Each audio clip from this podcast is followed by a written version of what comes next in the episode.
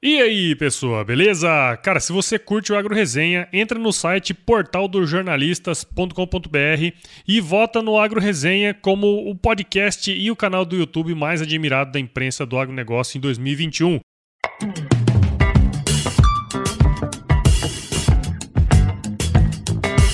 E aí, pessoa? Tudo beleza? Estamos começando mais um episódio do Agro Resenha e nessa semana eu tô aqui com o Giancarlo Rocco, que eu nunca sei o nome dele direito, cara, porque eu só conheci ele por Simidão. Então você me permite, ô Gian, eu vou chamar você de Simidão, tá certo? Fica à vontade, cara.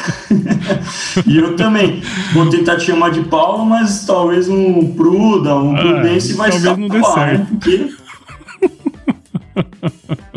Faz parte, né? Faz parte. Você sabia que você foi o primeiro cara do nosso ano que eu conheci realmente lá no Rucas? É mesmo? Depois da primeira aula nossa de introdução à agronomia, a gente subiu pro Rucas e você foi o primeiro cara que eu tinha conversado aquele dia, na segunda-feira. Olha aí. Eu nunca esqueço isso, cara. Você sabe que eu lembro, cara. Tipo, no início, assim, a gente trocava muita ideia, né? Que acho que a gente era mais ou menos na mesma, na mesma coisa, só que você era inteligente eu era burro. Aí eu fui ficando pra trás e você foi. é, é matéria optativa, né? Acabou indo cada um pra um lado. Essa é a desculpa que eu dou pra todo mundo, entendeu?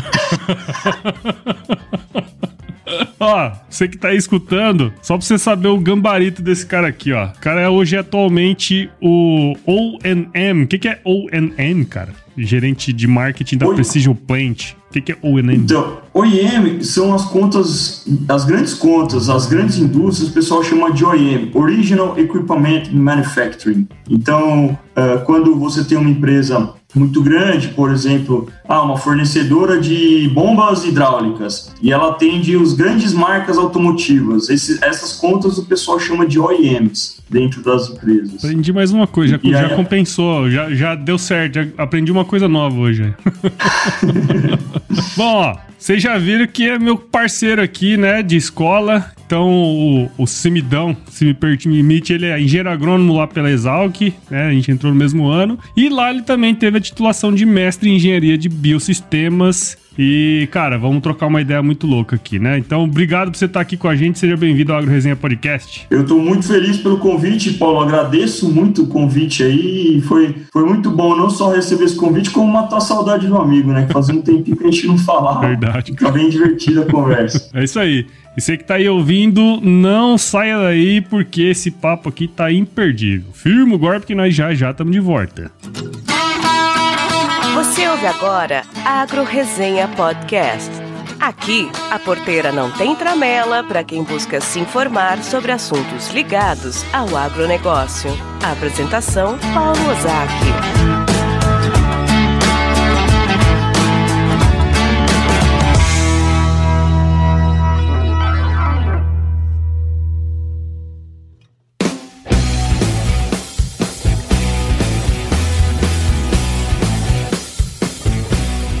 Bom, tô aqui de volta com Jean. Ah, cara, eu não consigo, desculpa. Eu tô aqui de volta com o Simidão pra gente começar essa resenha aqui, cara. Tem como você contar um pouquinho da sua história aí pra gente, meu? Tenho sim, Paulo. É até você, você, pediu, conta um pouco da sua história do, até, da, até te levou a fazer agronomia, né? O que me levou a fazer agronomia, na verdade, foi uma coisa assim. Eu não queria mais ficar na cidade. Eu sou um cara que nasci em São Paulo, cresci em São Paulo, não tive contato quase nenhum com fazenda, com agro, com nada. E aí, mas eu era muito curioso, eu gostava bastante de geografia e biologia. Uhum. Eu fui fazer umas matérias de biologia na faculdade do meu irmão para uhum. ver se eu gostava do curso. Eu estava no primeiro colegial, eu já estava meio decidindo a fazer biologia. Meu irmão falou: "Cara, você não quer assistir umas aulas lá?" Aí eu fui para São Carlos assistir umas aulas na ele fazia engenharia e, e eu fui lá na faculdade que ele fazia tinha é, biologia, ele conhecia uma galera da bio, eu fui lá assistir umas aulas. Eu achei uhum. isso fantástico, fantástico. Mas quando eu comecei a conversar com o pessoal, todo mundo falava, cara, mas sim, ó, você quer morar lá na Amazônia, você quer não sei o quê. E eu confesso que é uma coisa meio chata isso, mas os profissionais da área acabaram me desanimando, né? Aí. E aí é muito louco isso, cara. É uma coisa que eu não faço é. mais com os outros. Quando alguém fala, meu, eu quero fazer, você quer fazer agronomia? Ah, conversa com o dia que ele fez agronomia, eu sempre tento incentivar a pessoa e contar, assim, ó, Cara, existem mil lugares que você pode trabalhar. Eu acho que tudo depende das pessoas. Claro. E aí eu cheguei em casa meio frustrado e comecei a ler as, as profissões correlatas a isso. E aí a primeira que apareceu foi realmente agronomia, porque estava na ordem alfabética, Sim. né? E aí eu comecei a ler a grade curricular, eu vi que tinha a questão de solo, que tinha a questão de, de é, dar uma parte de geologia, que eu acho que eu, muito curioso, eu adoro, mas não atuei nessa área, não sei nada dessa área, mas eu gostava bastante de ler sobre isso. Sempre gostei de ler sobre geologia, tal, Uhum. mas não sou um cara especialista, nada disso. E, o, e vi que tinha bastante coisas de biologia, bioquímica tal, né? E aí eu decidi fazer agronomia. Prestei vestibular, entrei, e dentro da, da agronomia, eu comecei a ver que eu não, putz, cara, meus amigos todos tinham, tinham, tinham vivido em fazenda, tinham vivido, tinham feito vários estágios, e a Exalc dava oportunidade. Mas apareceu um mundo, eu comecei a fazer aquelas as aulas de máquinas e eu sempre gostei bastante mesmo, só que eu nunca olhei isso na grade curricular, não sei porquê. Eu sempre gostei de mecânica. Eu sempre gostei de física e mecânica. Eu ia muito bem de física, matemática na, na minha formação anterior, né? No, no primário, no Sim. ginásio e no ensino médio, eu fui muito bem em física e matemática. E aí eu entrei nessa área de mecânica e me apaixonei, cara. Putz, Quando eu operei um trator, eu falei, é isso aqui que eu quero. É isso aqui, é encantador, é encantador. As pessoas que dirigem o trator pela primeira vez falam assim, porra, isso aqui é muito massa, né? Princi- E quanto maior o trator, mais massa é. Mais massa então, é. E aí, cara, eu, eu fiquei assim muito, muito feliz mesmo do, do- muito feliz não, muito, é, como é que eu posso explicar? Fascinado, Eu- vamos dizer assim, fascinado. fascinado. Eu fiquei fascinado pela máquina, tudo mais, e falei, é, é aqui que eu quero estar. Comecei a, a fazer mais grade curricular ali, fiz estágio ali na agronomia. Junto com a faculdade, eu conheci o pessoal ah, numa das aulas gerenciamento de Sistemas. Eu conheci um cara que tinha uma empresa ali em Piracicaba que fazia gestão de frotas. Então ele, ele analisava dado, ele processava dado e, e com isso ele recomendava ponto de renovação de frota de equipamento tal. O, ele melhorava o custo de manutenção, principalmente de usinas canavieiras, que tem sistemas mecanizados muito amplos, né? Aqueles sistemas mecanizados que, cara, com tinha, tinha usina tinha 2 mil equipamentos, Uhum. sabe? Então tinha que ter um sistema para controlar tudo aquilo. Imagina você economizar um pouquinho no desgaste do pneu de 2 mil equipamentos. Cada caminhão da usina tinha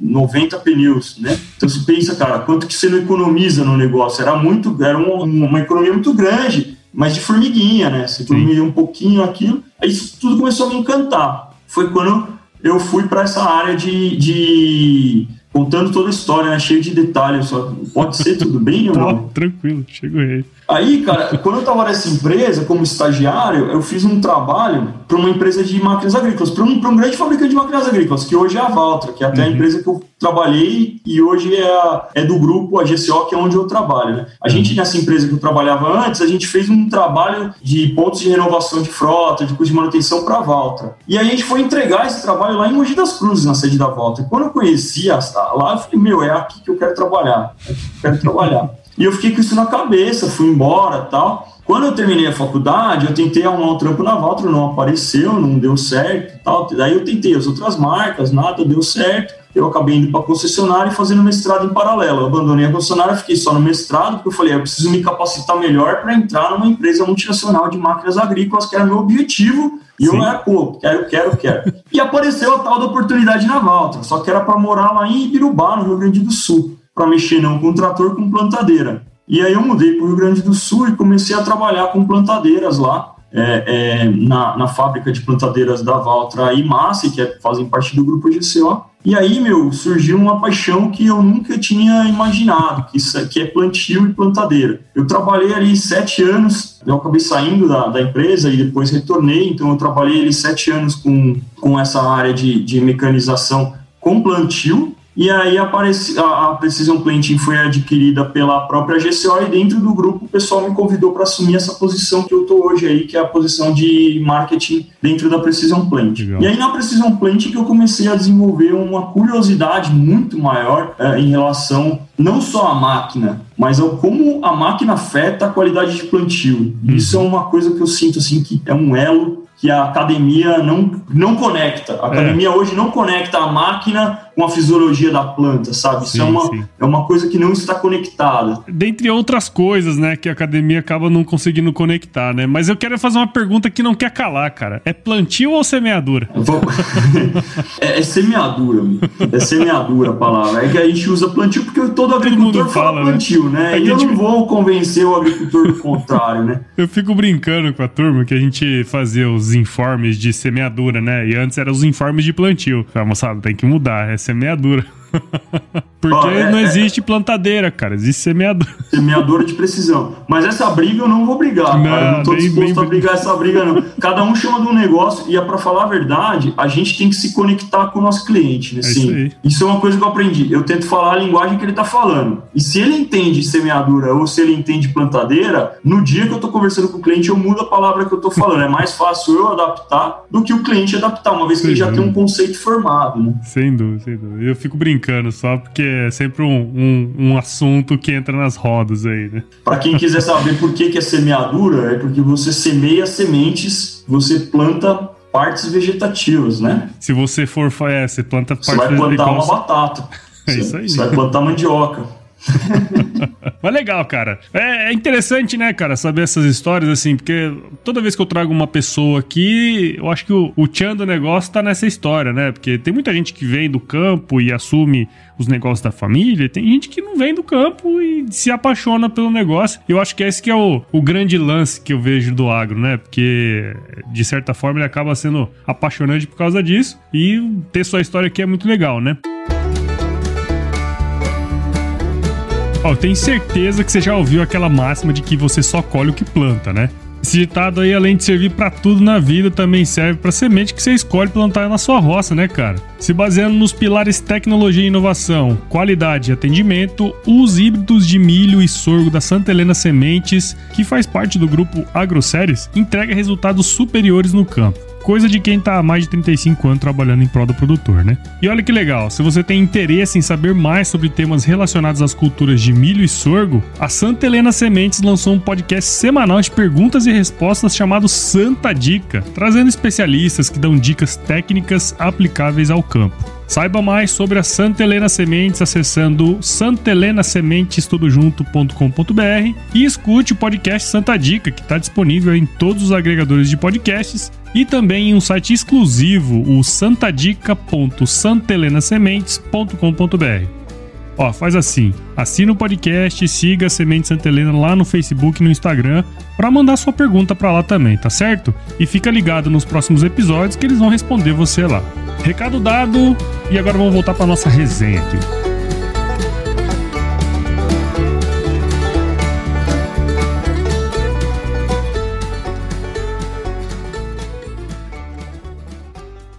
Sempre escuta falar que a operação de, de plantio, semeadura, é uma das mais importantes, especialmente quando a gente fala em grandes culturas, né? Porque você tem a escala e tudo mais, qualquer coisinha errada vai te dar um resultado é, diferente. É, e aí, aqui em Mato Grosso, por exemplo, soja e milho, isso é grandes extensões de áreas, por exemplo. Hoje, a gente ainda tem gente que discute, por exemplo, velocidade de semeadura, né? E umas coisinhas assim que a gente acha básico, mas que é muito comum ainda encontrar erro desse tipo, né, cara? Quais que são, assim, na sua visão, os erros mais comuns que a gente encontra ainda hoje, né? E você vê aí nas suas andanças aí pelo Brasil, cara? Eu acho que tem duas coisas que em toda fazenda que eu vou eu percebo que existe uma um não consenso, não existe um consenso disso no Brasil inteiro. De norte, cara, você pode ir no Rio Grande do Sul, Paraná, Mato Grosso, Pará, qualquer lugar que você for, não existe um consenso disso. Você vai na fazenda A, você vai na fazenda vizinha, que é a fazenda B, cada um tem uma, um conceito disso. Uhum. Velocidade é uma delas e o que significa plantabilidade. Então, assim, cada um fala, meu, eu, eu planto devagar porque plantar devagar eu tenho melhor qualidade de plantio e tal. Essa é uma discussão que acontece em toda fazenda. Sim. Qualquer porteira que você abrir e entrar, você vai alguém vai perguntar para você, você, como representante dessa empresa, seja ela A, B ou C, qual é a melhor velocidade de semeadura? Velocidade que eu puxo minha plantadeira. E é muito engraçado isso, cara. Eu, eu vou explorar bastante esse tema. Por quê? Por que, que eu acho que isso é engraçado? Porque existem pessoas na própria fazenda que eles ah, não, eu planto a 5. Por que, que você. Aí eu faço essa pergunta: por que, que você planta 5, cara? Não, porque eu planto a 5 porque eu tenho a melhor qualidade. Como é que você mede a qualidade? Como é que você tem certeza que seu plantio a 5 ele está entregando uma qualidade boa? Ah, porque as plantas elas não estão, então ficam tudo parelha.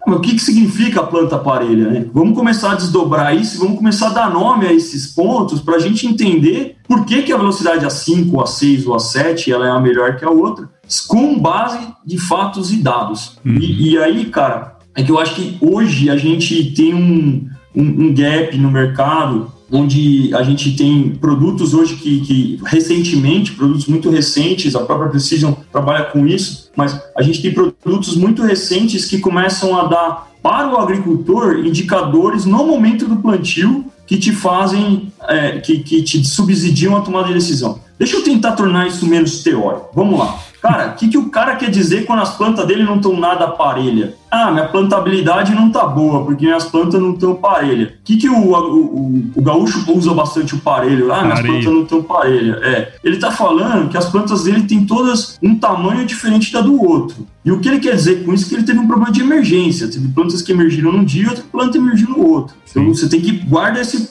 conceito. Ele teve um problema de emergência, isso é um problema de plantio. E ele vai acontecer em todas as fazendas, pode ser causado pela velocidade, pela velocidade ou não. O outro caso vai lá e assim: ah, minhas plantas deu um monte de duplinha, deu um monte de falha. Deu dupla, deu falha ou deu realmente um problema que a semente atrasou dentro do tubo condutor e deu um problema de espaçamento? É uma dupla real, uma falha real. Porque se for uma dupla real, uma falha real, o problema está dentro do dosador de semente. Ou seja, se eu acertei, eu queria uma semente a cada um metro.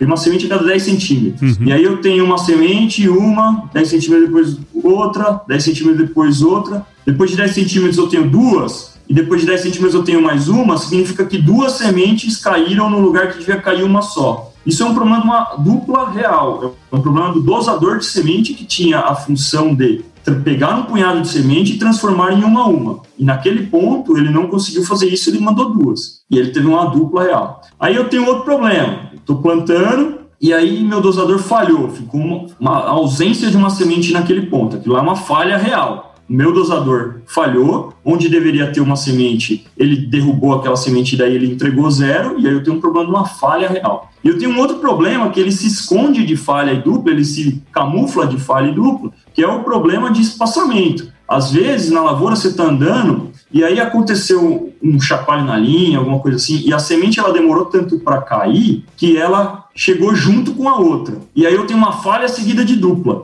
Não significa que o meu dosador não funcionou. O meu dosador de sementes, que tinha que transformar as sementes em uma a uma, ele fez o trabalho dele, ele transformou. Mas algo aconteceu dali para baixo que essa semente caiu junto com a outra. E aí eu tenho um problema de espaçamento. Por que, que é importante você decompor esse problema quando o agricultor te relata? Porque para cada problema que você tem, você vai ter que ter um produto diferente para resolver. Traduzindo aí na linguagem popular, para cada doença você vai ter que ter um remédio, certo? É, e eu acho que esse que é o grande lance, né? Porque assim, o que a lavoura te mostra é uma coisa, o seu entendimento sobre ela é outra, né? É, e eu acho que esse olhar atento e, eu acho que uma coisa que você falou que eu achei muito massa, né? Você começar a tomar decisão baseado em informação mesmo, baseado em dado. Porque é igual você falar assim, ah, é, isso é muito comum, por exemplo, fazenda de pecuária de corte. Uma, uma das coisas que os caras ficam te testando quando você chega na fazenda, o cara olha para você e fala assim: que peso que aquele animal ali tem?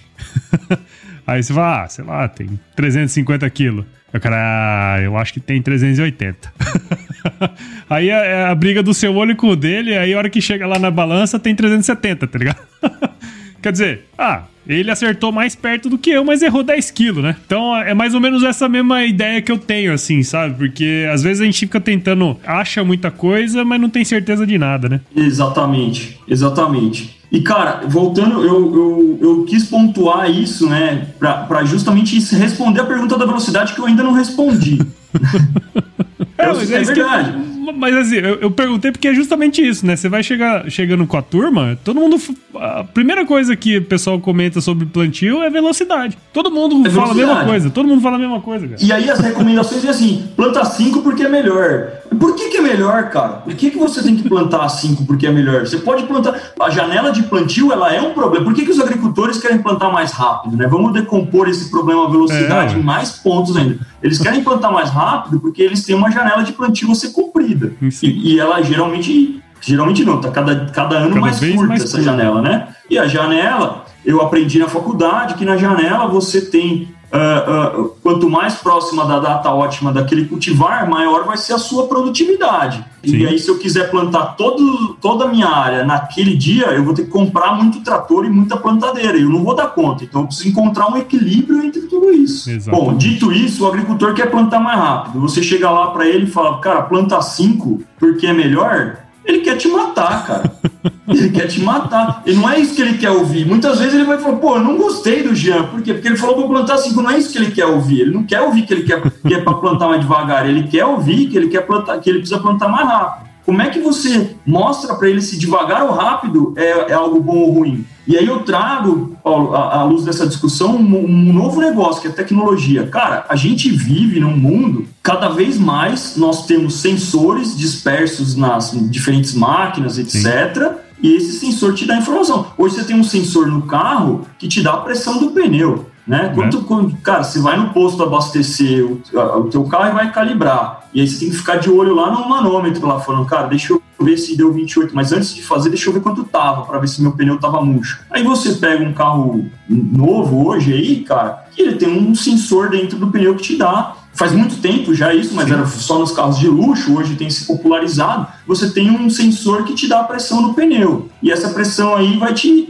direcionar a tomar decisão. Preciso calibrar ou não preciso calibrar. Isso Vamos aí. trazer isso para o plantio agora. Cara, dito isso, tenho problemas de falhas, tenho problemas de duplas, tenho problemas de espaçamento e tenho problemas de emergência. Como é que é o problema de emergência? O problema de emergência tem várias causas e depois eu quero abordar um pouco isso com você. Se eu tiver uma máquina que consiga coletar informação em tempo real de tudo isso, cara, eu tô vivendo em 2021, cara. É óbvio que você tem sensores que coletam essas informações hoje em dia, né? E, e- a, a- indústria de máquina ela se desenvolveu para isso. E aí eu tenho vários sensores que coletam essas informações, transformam essa informação em informação útil e disponibiliza dentro da cabine do trator pro cara lá falando assim: você tá plantando a 8, a tua, o teu espaçamento tá ok, a tua é, é, singulação, que é a quantidade de falhas e duplas tá ok, tua linha não tá chacoalhando muito. Por que, que você não vai a 9? Claro. Por que, que você vai a 5? Entendeu? Uhum. Então, a, a resposta que eu gosto de dar para o agricultor, quando ele me fala qual é a melhor velocidade de plantio, e, e essa é uma resposta muito inovadora, o agricultor ele não está esperando essa resposta, ele está esperando, a- ele, ele quer que você fale que planta a 5 e com o pneumático a 10 não dá nada. E não é verdade isso. A verdade é o seguinte: pode ser que com a 10 no pneumático não dê nada, pode ser que com 10 no pneumático vai ser um plantio ruim, a 10 por hora vai ser ruim. A resposta ela tem que ser dada pelos indicadores que estão sendo coletados em tempo real daquele sensor. Você tem que ter dentro do seu trator um sistema de informação que te municie de informação suficiente para você tomar a decisão da velocidade. Sim, sim. Eu acho que isso demorou muito para acontecer nas máquinas agrícolas e hoje é uma realidade que eu faço, eu gosto muito dessa comparação com os carros, né? Essa do sensor do pneu e essa do- da velocidade de plantio. Ela é uma comparação que para mim é muito real hoje, sabe? É, cara, e aí você comentou de um termo aí que virou um pouco de moda aí nesses últimos tempos, né? que eu não sei, na época que eu fiz a- as disciplinas lá, não, não, não se discutia muito esse termo, né? Que é a plantabilidade. E acho que você explicou aí, de certa forma, um pouco do que, que significa esse termo, só que ele tem algumas, algumas coisas, alguns indicadores que você pode olhar, né? Tem como você explicar um pouco pra gente, assim, especificamente, o que, que é plantabilidade, seus indicadores e tudo mais, cara? Sim. A plantabilidade ele é um termo, eu não sei se ele é um termo novo, ele é um termo que ele voltou à moda, ele está isso aí. em plena discussão hoje. Hoje ele está sendo muito discutido e, e ele voltou muito à moda. Mas eu ainda acho muita dificuldade em encontrar uma definição clara do que é plantabilidade. Então, cada fazenda que eu vou, o agricultor entende por plantabilidade algo diferente. E aí o que eu tento fazer sempre é justamente isso. Cara, vamos decompor a plantabilidade em diversos pontos, porque tem para agricultor tem, tem agricultor que ele só para ele plantabilidade é ter falha dupla. Se, tiver- se não tiver falha dupla, para ele tá ótimo. Tem outro agricultor que fala exatamente aquilo, minhas plantas não estão parelha. E aí você fala, pô, esse cara aqui já tá, ele já tá observando algo além, que é emergência. E aí eu vejo bastante na, é, na literatura, né, na, na, bibliografia, o pessoal falando que plantabilidade ela é a distribuição espacial das plantas. E aí eu vou além, cara. Eu, Jean, não entendo plantabilidade só como distribuição espacial de plantas. Eu entendo como distribuição espacial de plantas com boa qualidade e com uma distribuição temporal da emergência muito positiva também. Todas as uhum. plantas têm que plantar de emergir no mesmo dia. Então ela não é só espacial, ela é espacial e temporal. Dentro do espaço, vamos, vamos decompor isso. Dentro do espaço, da geometria do negócio, eu tenho justamente que distribuir essas sementes de forma equidistantes, de acordo com o que eu, o que eu planejei, e eu tenho esses problemas de falhas duplas, e eu tenho que dividir esse problema de falhas e duplas quando ele é causado pelo dosador e causado pelo tubo condutor, lá, um atraso da linha. Então vamos lá, vamos, como é que eu decomponho plantabilidade hoje, tá? Como é que na minha cabeça plantabilidade é decomposta? Primeiro, quando fala, um indicador é chamado singulação. 100% menos a quantidade de falhas e duplas. Uhum. Por quê? Porque uhum. aí eu sei quanto que meu dosador está sendo acurado ou não, meu dosador está sendo preciso ou não. Tem um outro indicador de plantabilidade, que é o coeficiente de variação. É, é, esse coeficiente de variação é simplesmente uma medida estatística onde você tem, ó, explicando de uma forma curta e grossa, o coeficiente de variação, é mal ou menos quanto que o erro roda ao redor da média. Então, se eu, se, é mais ou menos. Deu bug na cabeça da galera aí agora. É mais ou menos. O que, que eu quero dizer com isso? Se eu quero uma semente de milho a cada 30 centímetros, e eu tenho um coeficiente de variação de 10 centímetros, significa que mais ou menos as minhas sementes estão ao redor. Quanto que é 10%, 10 de 30 centímetros? É 3 centímetros, né? Então, um coeficiente de variação de 10% numa lavoura onde eu tenho uma semente a cada 30, significa que mais ou menos as minhas plantas estão ao redor de 27 e 33. Difícil, né?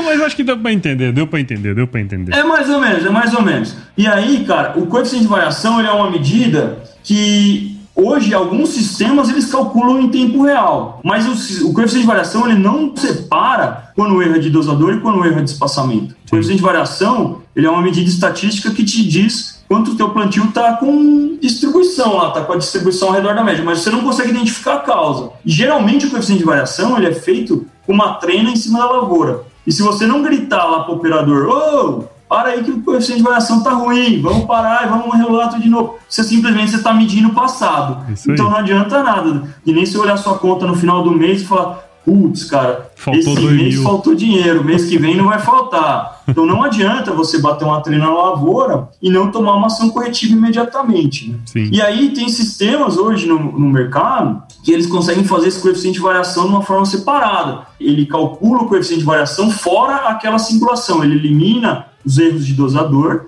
e ele calcula qual que é o coeficiente de variação que está caindo naquele momento. E aí o agricultor, sem descer do trator, ele consegue falar, pô, meu coeficiente de variação tá bom ou tá ruim, né? Uhum. Essa é uma outra medida estatística que eu acho que é bom para medir qualidade de plantio, plantabilidade. Tem outra coisa que afeta a geometria do, do plantio, que é população. O que é população? Quantidade de sementes dentro de uma área. Uhum. Uh, se eu tenho uma população de, de uh, sei lá, 100 mil plantas, minhas linhas estão a 50 centímetros, as linhas da plantadeira estão em 50 centímetros entre elas, eu tenho 20 mil metros lineares dentro, que não existe metro linear, né? Só metro é metro, se ele é Sim. é linear ou se ele é curvo, ele é metro. Mas a gente usa metro linear ainda, né? Na, na lavoura o pessoal gosta de falar e vamos falar porque ele entende melhor. Você tem 20 mil metros lineares dentro de um hectare. Você tem uma população de 100 mil plantas, né? Você quer ter ali eu tô ruim de conta, Pruda, me ajuda a fazer essa conta aí. Aff, Maria, eu tô sem calculadora, só funciona com calculadora. 5 sementes por metro, né? 100 mil dividido por 20 mil vai dar 5 sementes por vai metro. Vai dar 5 sementes por metro. Isso aí, 20 certo? centímetros. Aí, não é? É isso Entre aí, elas. uma semente a cada 20 centímetros, é certo? Essa é a minha medida básica. O que, que acontece quando eu tenho erros de população na minha plantabilidade? Então, eu errei lá a engrenagem da minha plantadeira e ela, tipo, por uma, uma regulei lá a engrenagem, o meu pneu tá murcho, aconteceu algum problema que diminuiu a minha população, aumentou a minha população. Cada uma dessas plantas, elas vão começar a competir entre si. Se você tiver uma população muito acima, do que eu recomendei, cada uma dessas plantas que eu plantei, ela vai competir com a planta do lado. E se eu, recomendo, e se eu colocar uma população abaixo daquela recomendada, eu tenho uma tal de falta de compensação. O que significa isso? As plantas elas estão tão distantes entre elas que elas não conseguem compensar a ausência de uma planta ali. Se eu tivesse uma planta a mais, eu teria uma produtividade naquele hectare muito maior. Sim, sim. O erro de população é um problema que eu perco um pouquinho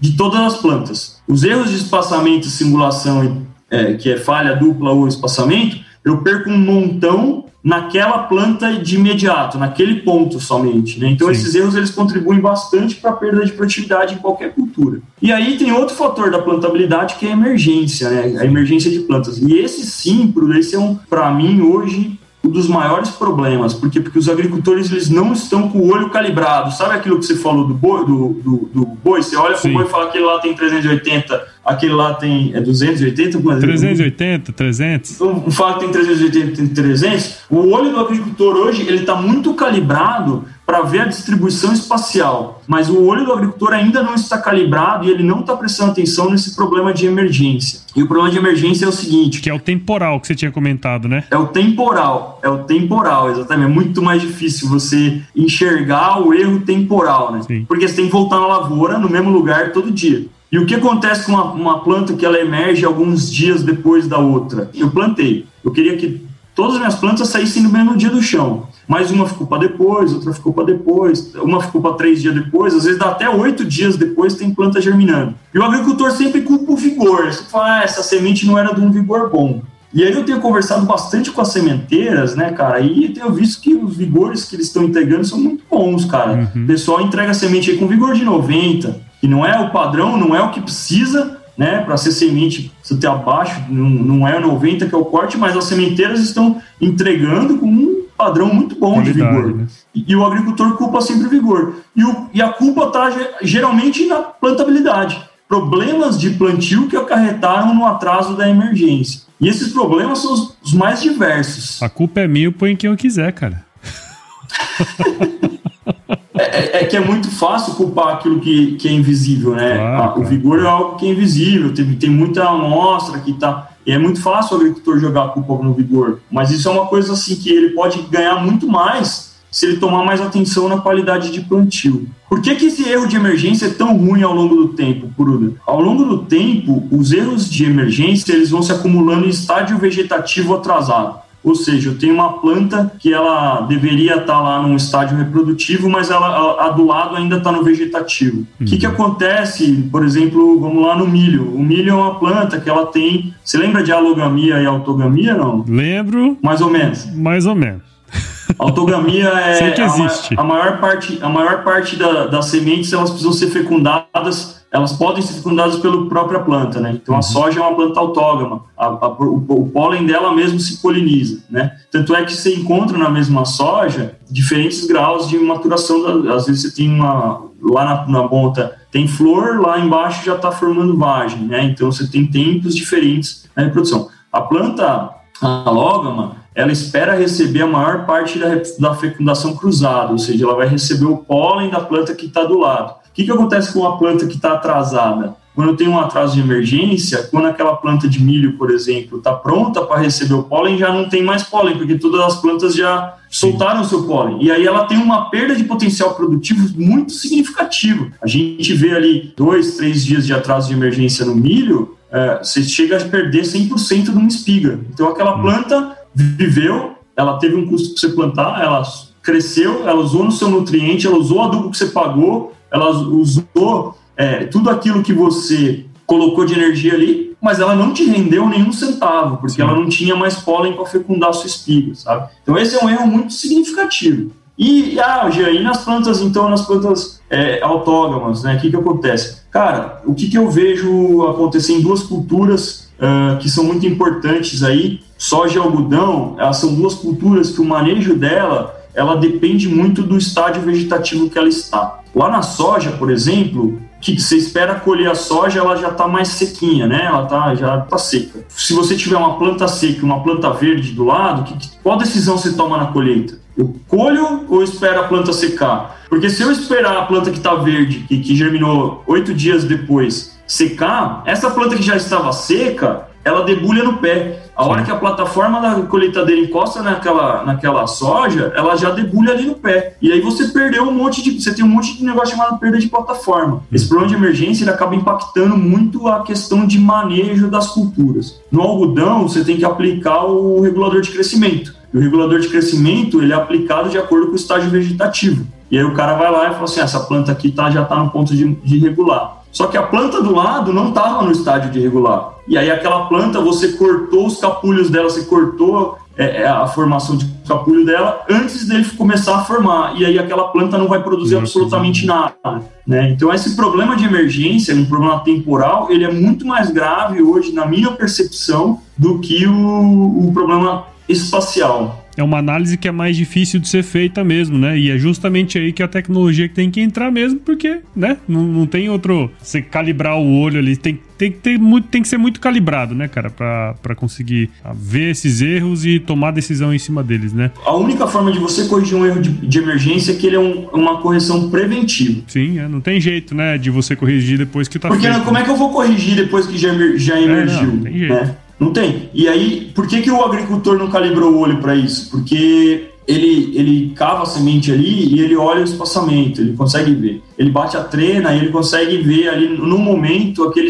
aquele espaçamento. Quando o agricultor vai fazer um, uma avaliação de emergência, ele tem que voltar todo dia no mesmo lugar durante oito dias e marcar as plantas que emergiram no dia 1, um, no dia 2, no dia 3. E aí ele não está disposto a fazer esse trabalho. Então ele não percebe isso. Minha percepção é que isso é uma perda invisível nas fazendas hoje em dia. Sim, né? sim sem dúvida, sem dúvida. E aí como que eu atuo preventivamente com isso? Quais são os fatores da plantabilidade que afetam a emergência? Profundidade de semente, compactação da lateral do sulco, né, que é, uhum. que é feito pelas rodinhas da, da plantadeira, palha dentro do sulco, palha dentro do sulco é um problema que, que afeta muito a emergência, uh, entre diversos outros fatores, né. A compactação das rodinhas cobridoras também é algo que afeta a emergência. É, tem, são, vários, são vários itens aí que vão do sucesso ao fracasso ali, né, e são coisas pequenas, né, cara? Que é, é, bem foda de, de ver, né, na verdade, né? A produtividade, ela está nos detalhes. É, é o detalhe da plantadeira que você regulou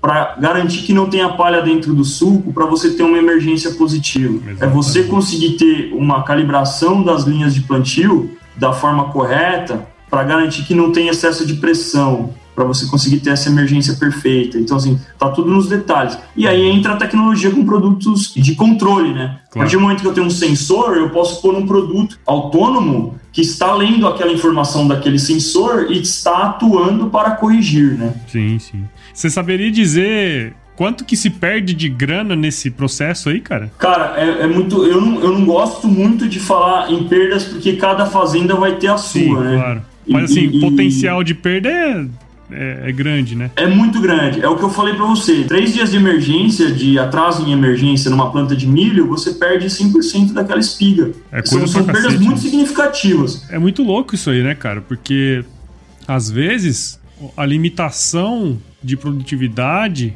mesmo com investimento alto, não é nas coisas mais comuns, né? Assim, que as pessoas treinar os olhos no passado, que eu, o que eu tô querendo dizer, sabe? Elas estão tentando enxergar um problema agora com os olhos do passado, né? E tem que abrir os olhos para as coisas novas, né? Cara, eu, eu, toda, eu sou um cara que tem muito inconformismo construtivo. Né? Eu sou um cara eternamente inconformado com as coisas. Eu gosto muito de tecnologia, sou apaixonado por tecnologia. Ah, Jans, então por que, que você não tem o último modelo de celular? Por que, que você não usa Hoje, hoje nós estávamos falando de, de acelerar o podcast para ouvir mais rápido, né? Eu falei, cara, eu não sei fazer isso. Embora eu goste muito de tecnologia, eu também tenho minhas limitações. Mas toda hora, cara, que eu penso, eu falo assim, eu vivo em 2021. Cara, deve ter um aplicativo que faz alguma coisa ali, que consegue coletar informação e etc, etc. Toda vez que eu estou fazendo um serviço braçal, um serviço que, repetitivo tal, eu falo, deve existir um aplicativo, alguma coisa que faça isso automaticamente, né? Isso foi a minha maior mudança, Paulo, quando eu entrei na Precision Planting, sabe? É o que eu falei para você, quando eu comecei a olhar para a máquina, eu olhava muito para a máquina na minha carreira, sempre olhei para a máquina. Quando eu cheguei na Precision Planting, eu comecei a olhar para a planta. E eu comecei a ver a interação entre planta e máquina E, e a Precisa é uma empresa que tem bastante sensores, cara, bastante sensor. E, e, isso, eu falei, cara, a gente vive no século XXI e essa quantidade de informação que a gente gera, ela deve subsidiar a tomada de decisão. A agricultura digital, a agricultura 4.0, ela não deve ser só uma palavra bonita para colocar na palestra, mas ela tem que ser usada online ali, velho. Dentro da cabine do trator, você tem que ter informação daquilo que você está plantando, cara. Sim. Você tem que tomar uma decisão de velocidade, que é uma discussão infinita, baseada em fatos e dados. Você não pode mais, em 2021, onde você consegue ter sensores que medem absolutamente tudo na tua máquina, falar que a planta 5 porque teu avô plantava 5 e falar que a qualidade do plantio é melhor. Não tem coerência nenhuma isso sim, com sim. O, o, século que nós vivemos, né? Mas você sabe, cara, que é uma coisa que eu sempre falo pra turma. O problema hoje não é informação. Isso aí tá aí. Tem um monte de coisa, informação, dado e tudo mais. Agora, transformar isso em decisão que é o grande ponto, né? Que aí precisa de, de inteligência e nem que seja num algoritmo, né? Então, acho que a grande limitação é a tomada de decisão hoje em dia, cara. E, esse é, é o grande ponto, né? Que eu acho que a tecnologia pode ajudar nesses processos mais automáticos, né? Sei lá, enfim. É o, é o que eu penso, né? Que eu falo para todo mundo também. É um excelente ponto que você falou, cara. É, é, é a tomada de decisão, ela é o, acho que o, o gargalo hoje a gente tem muita informação e às vezes a gente tem muita geração de informação inútil. É, é, o, e a gente é o que mais tem, confundindo a nossa tomada de decisão. Exatamente, exatamente. Tinha uma metodologia, tem uma metodologia multivariada, né? Que você tem lá os componentes principais, que você começa a perceber que 20% das informações, eles, é, ele, ele, é o. ele subsidia praticamente 80% do que você, né, precisa, na verdade, né? Então, tá, às vezes você tá analisando 80% das informações e não tá tomando os 20% das decisões que deveria tomar, né, cara? Eu acho que esse que é o grande ponto aí, né, meu? Exatamente isso. Você tá gastando o tempo com a informação errada. Você Exato. tem tanta poluição de dados que você acaba se confundindo. Né? É isso aí. Vou, vou fazer uma pergunta para você agora, se você me permite permite. Você sabe por que, que é, o pessoal usa esse termo do 4.0, do agricultura 4.0? Cara, não sei. Uma vez eu, eu fiz uma entrevista há uns três anos atrás, estava no 2.0. Hoje já está no 4.0. Eu ainda não, não, então, não sei dizer para você. Eu vou te contar o que, que eu entendi disso, tá? Não sei se isso é o certo ou não, tá? Mas eu, como minha cabeça interpretou e funcionou e, e, e gerei uma teoria sobre isso, né? É. Não sei se é isso mesmo. O 1.0, 2.0, 3.0, 4.0 tem a ver com as fases da Revolução Industrial. Uhum. Então você tem a primeira, primeira Revolução Industrial, que era o tear a vapor lá, né? Depois você veio a segunda Revolução Industrial, que foi o Fordismo, linha de produção. A terceira, que foi a informatização, que aconteceu recentemente. E a quarta foi essa, que o pessoal fala, internet das coisas, né? A, a, ou muita gente fala internet das coisas, mas para mim o que, que a gente está vivendo nessa era, que é mais importante não só como a internet das coisas, como as coisas se conectam é, digitalmente, mas sim é, a automação. Eu tenho uma coleta de dados constante, hum. eu estou lendo e estou coletando, e eu sei que meu parâmetro tem que ser esse e esse, e aí eu vou lá, minha máquina corrige automaticamente. Eu vou traçar um paralelo com o plantio, imagina só um produto onde você fala o seguinte, cara, eu preciso plantar semente sempre na linha de umidade. Aí eu vou lá e desenvolvo um sensor de umidade para minha plantadeira. Dentro da linha de plantio que eu estou plantando, eu tenho sensor de umidade. E ele está falando, ó, aqui está seco, aqui está úmido, aqui está seco, aqui está úmido. E aí eu tenho um atuador na roda limitadora da profundidade. E aí, a hora que eu leio que meu solo está seco, esse atuador fala: opa, é melhor plantar mais para baixo, pra, porque a umidade está para baixo. Então, automaticamente a minha plantadeira já se autocorrige. Eu tiro a decisão do homem de falar, cara, tá plantando no 3, tá plantando no 2. Não, a umidade no solo ela varia pra caramba. E uhum. com isso eu consigo garantir uma emergência mais uniforme, né? Então, uhum. cara, a gente está avançando para uma agricultura digital nesse ponto, uma agricultura de automação que toma decisão linha a linha, que, que planta dentro da linha da umidade, que faz várias coisas, cara, muito interessante. É muito interessante a quantidade de coisa que a gente pode sensoriar e tomar Sim. ação corretiva imediatamente. É e o que mais me assusta, Paulo, é a demora que as máquinas agrícolas as máquinas que realmente interagem com o solo, não, não o trator, não a colheitadeira, que era Sim. aquela mecanização que eu falei para você lá no começo que eu era apaixonado e depois veio a plantadeira com uma paixão. Ninguém olhava para a plantadeira, cara, ninguém olhava para a plantadeira. Só que a plantadeira ela é um equipamento muito importante, porque ela toca o solo, quase que 100% da área do cara é tocada pela plantadeira. Sim. A plantadeira está em contato físico com o solo, ela é um potencial enorme de geração de dados para aquele agricultor, sabe? É uhum. muito. É, plantadeira é um segmento apaixonante. Legal, cara. É, bom, a gente poderia ficar aqui horas conversando sobre isso, né, cara? É, você viu aí que é um, é um assunto muito interessante porque envolve vários fatores aí, né? Nós falamos de fisiologia de planta, nós falamos de, de, de máquina em si mesmo, né? De mecanização em si, falamos de vários aspectos que influenciam a lavoura. E o que eu achei mais legal aí é você nesse contexto, cara. É, tentando abrir os olhos para uma coisa diferente, né? Eu acho que isso, assim, esse inconformismo seu ajuda muito nisso, né, cara? De tentar enxergar as coisas no, do, sob um ponto de vista diferente e tentar fazer diferente. Como você fala, bom, como que a gente tá olhando ainda hoje para um aspecto que, né, já tá bem resolvido? Vamos olhar para uma coisa que é diferente, vamos tentar trabalhar uma coisa diferente, né? Eu acho isso muito legal. Então, cara, eu já de bate pronto aqui te agradeço muito uh, por você ter participado aqui do Agro Resenha. Um amigo aí de longa data, né, cara? Já alguns anos aí, algumas primaveras que nós nos formamos, né? Então, espero aí que a turma que você que estiver aí do outro lado, tá escutando esse bate-papo aqui, tenha aprendido não só sobre a plantabilidade, mas também tem aprendido um pouco da inconformidade aí também do Giancarlo. Tá certo? Muito obrigado aí, cara, e parabéns pelo seu trabalho, viu? Eu que agradeço, mais uma vez agradeço o convite e a amizade, né?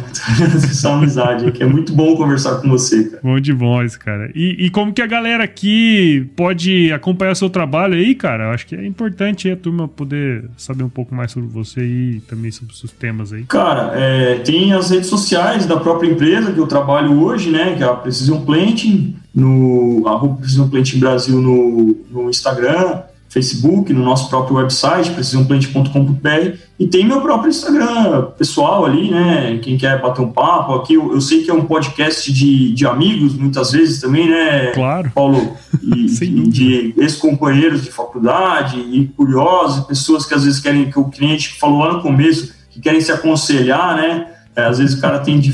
Ah, não sei se eu faço agronomia ou não. É, tem meu, meu Instagram é roco.jean.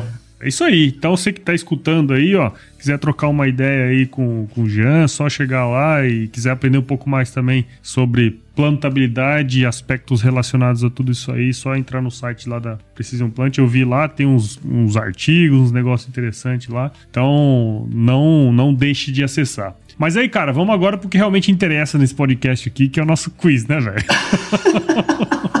o quiz, o famoso quiz. quiz.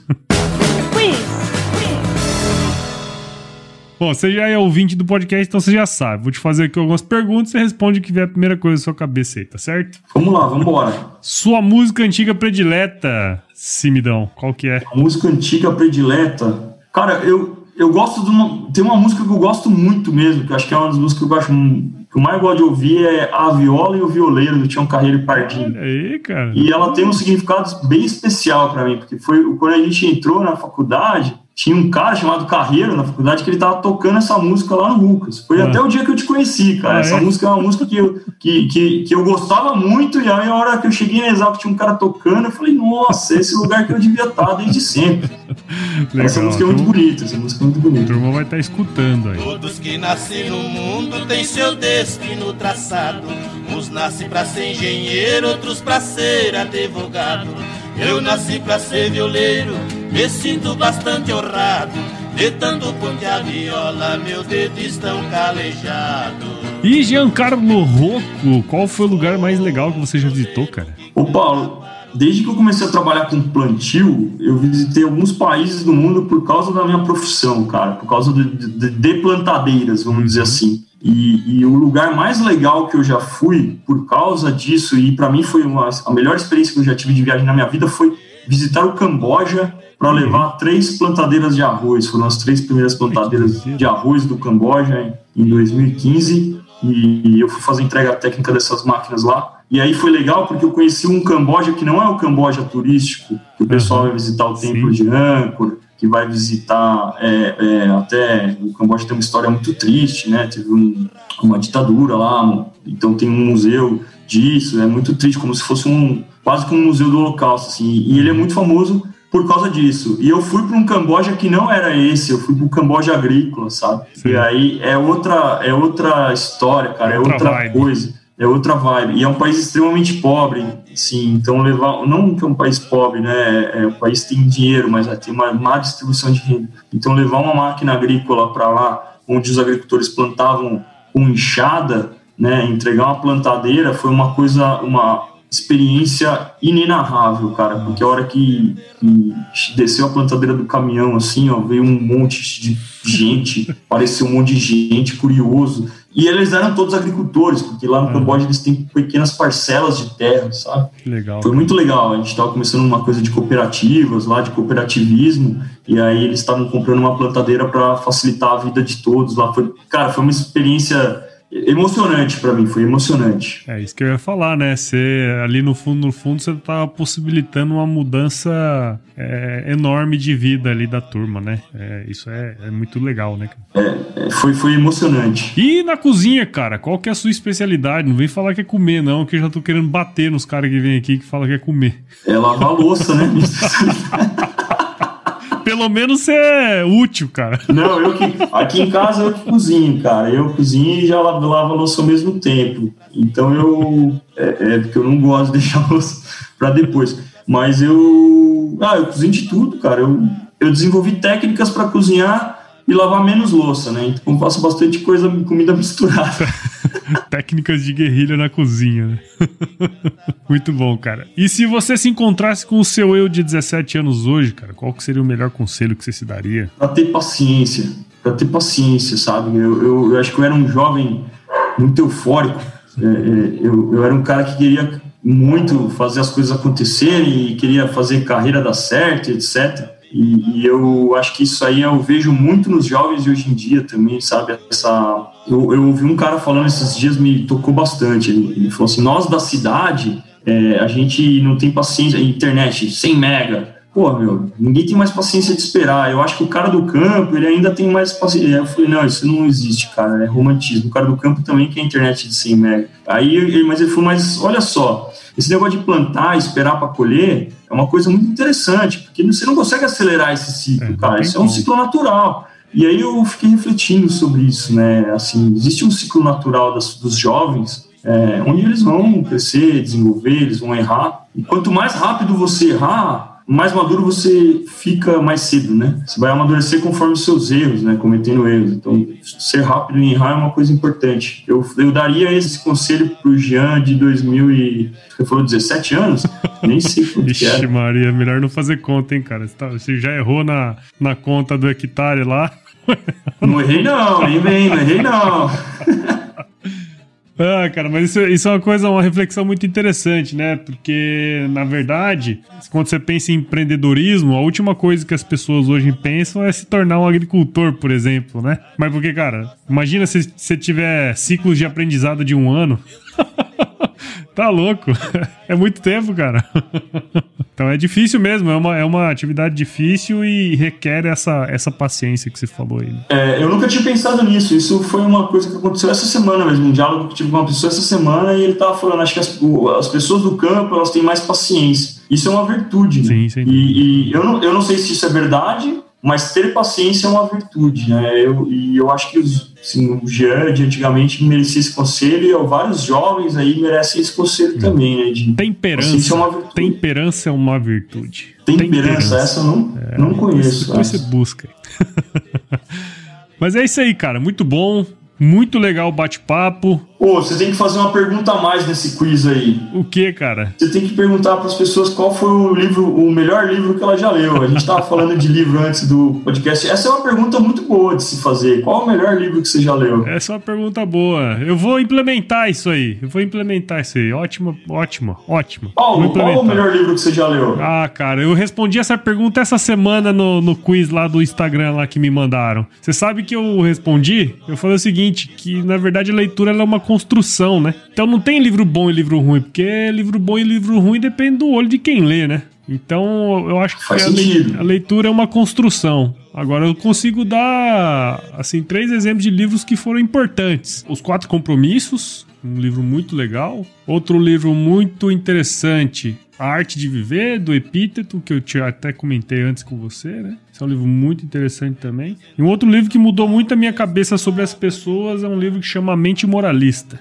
Esse livro é muito legal. É, tem vários, né? Tem mais outros aí que a gente pode citar, mas eu acho que leitura é uma construção, ele não tem muito. Não é muito individual, né? Tem uma frase que o. Você lembra do professor Roberto Arruda, de Sim. economia? Sim, sim. sim. Um esse, o professor uma vez mostrou uma frase no slide, eu até guardei aquilo num pedaço de papel e eu, eu não sei ela direito exatamente, mas é mais ou menos assim. O livro ele é relativo àquele momento que você está vivendo. Sim. Então você encontra no livro um, partes ocultas que te servem naquele momento. E reler um livro é uma experiência muito incrível, principalmente aquele livro que você marcou, grifou, tal, porque você vê que no seu passado aquilo era importante e hoje já não é. E Sim. outras partes que você não grifou hoje são importantes para você. né? Sim, sem dúvida. É, reler os livros são interessantes. Isso é uma experiência. Se você nunca teve uma experiência de reler um livro que você leu há 10 anos atrás, alguma coisa assim, faça isso que é uma experiência muito legal. Não, é muito bom mesmo. É, eu faço, eu faço isso com certa frequência com alguns livros aí. Né? Não leio todo ano, não, mas tem uns que é bom ler de vez em quando. Você sempre encontra alguma coisa ali oculta mesmo. É isso aí, cara. Mas muito bom, meu. Valeu. Vou, vou, vou implementar essa aí. E o seu livro preferido aí, ou qualquer coisa, um livro que você indica, na verdade? Deixa eu mudar a pergunta. Eu, eu gosto, eu gosto de livro de histórias, né? De, de histórias reais mesmo, né? Que conta. E aí aquele que eu falei hoje antes da entrevista que nós estamos conversando justamente sobre isso, que é a incrível viagem de Shackleton, né? Para mim esse livro ele é um livro é, é, é uma história muito bonita, é muito real e quando você pensa que aquilo aconteceu numa época que não tinha tecnologia 1914, cara. em 1914 e que os caras ficaram perdidos no mar e eles se encontraram com um pedaço de astrolábio lá, né? Com astrolábio, não era GPS, não tinha nada. É, Eles navegaram ele algum- alguns, alguns milhares de quilômetros em cima de icebergs, né, cara? É doideira, né? Esse livro é muito, assim, essa história é uma história de liderança muito boa, né? Porque o Shackleton ele tinha uma inteligência emocional muito, muito boa, assim, é muito É bem narrado em todos os diários de bordo de todos os marinheiros dele. Muito Então, bom. é, Esse livro para mim é, é em que todas as pessoas deveriam ler para saber que aquilo aconteceu. É e eu não sei porque ainda não virou um filme, que geralmente os caras viram filme, mas tomara que não vira, porque quando vira filme também corta metade da história, cria umas coisas, vai ter baleia comendo gente, né? Então É, vai ser legal. Mas legal, cara. Ô, Você sabe me dizer, você lembra como que você começou a escutar podcast, cara? Eu comecei a escutar podcast, cara, faz bastante tempo.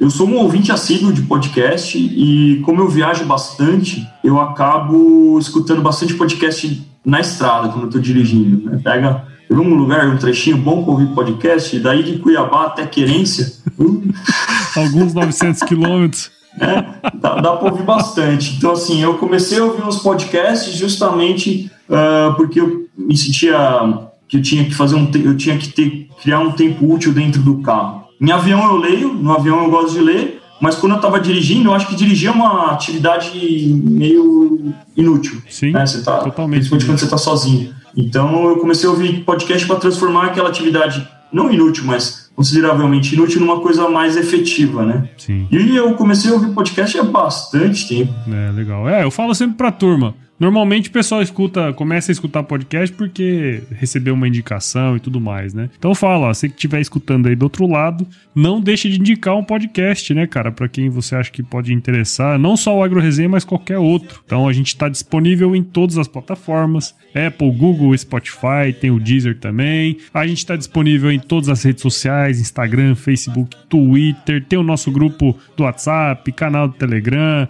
Tem também o nosso e-mail aí, o contato arroba agroresenha.com.br. Além de nós fazermos parte também o, da rede Agrocast, cara. Nós temos uma rede aí de podcast do agro. Não deixa de indicar aí essa turma que você consome o conteúdo. Você não precisa dar dinheiro, não, mas se indicar já é bom pra caralho.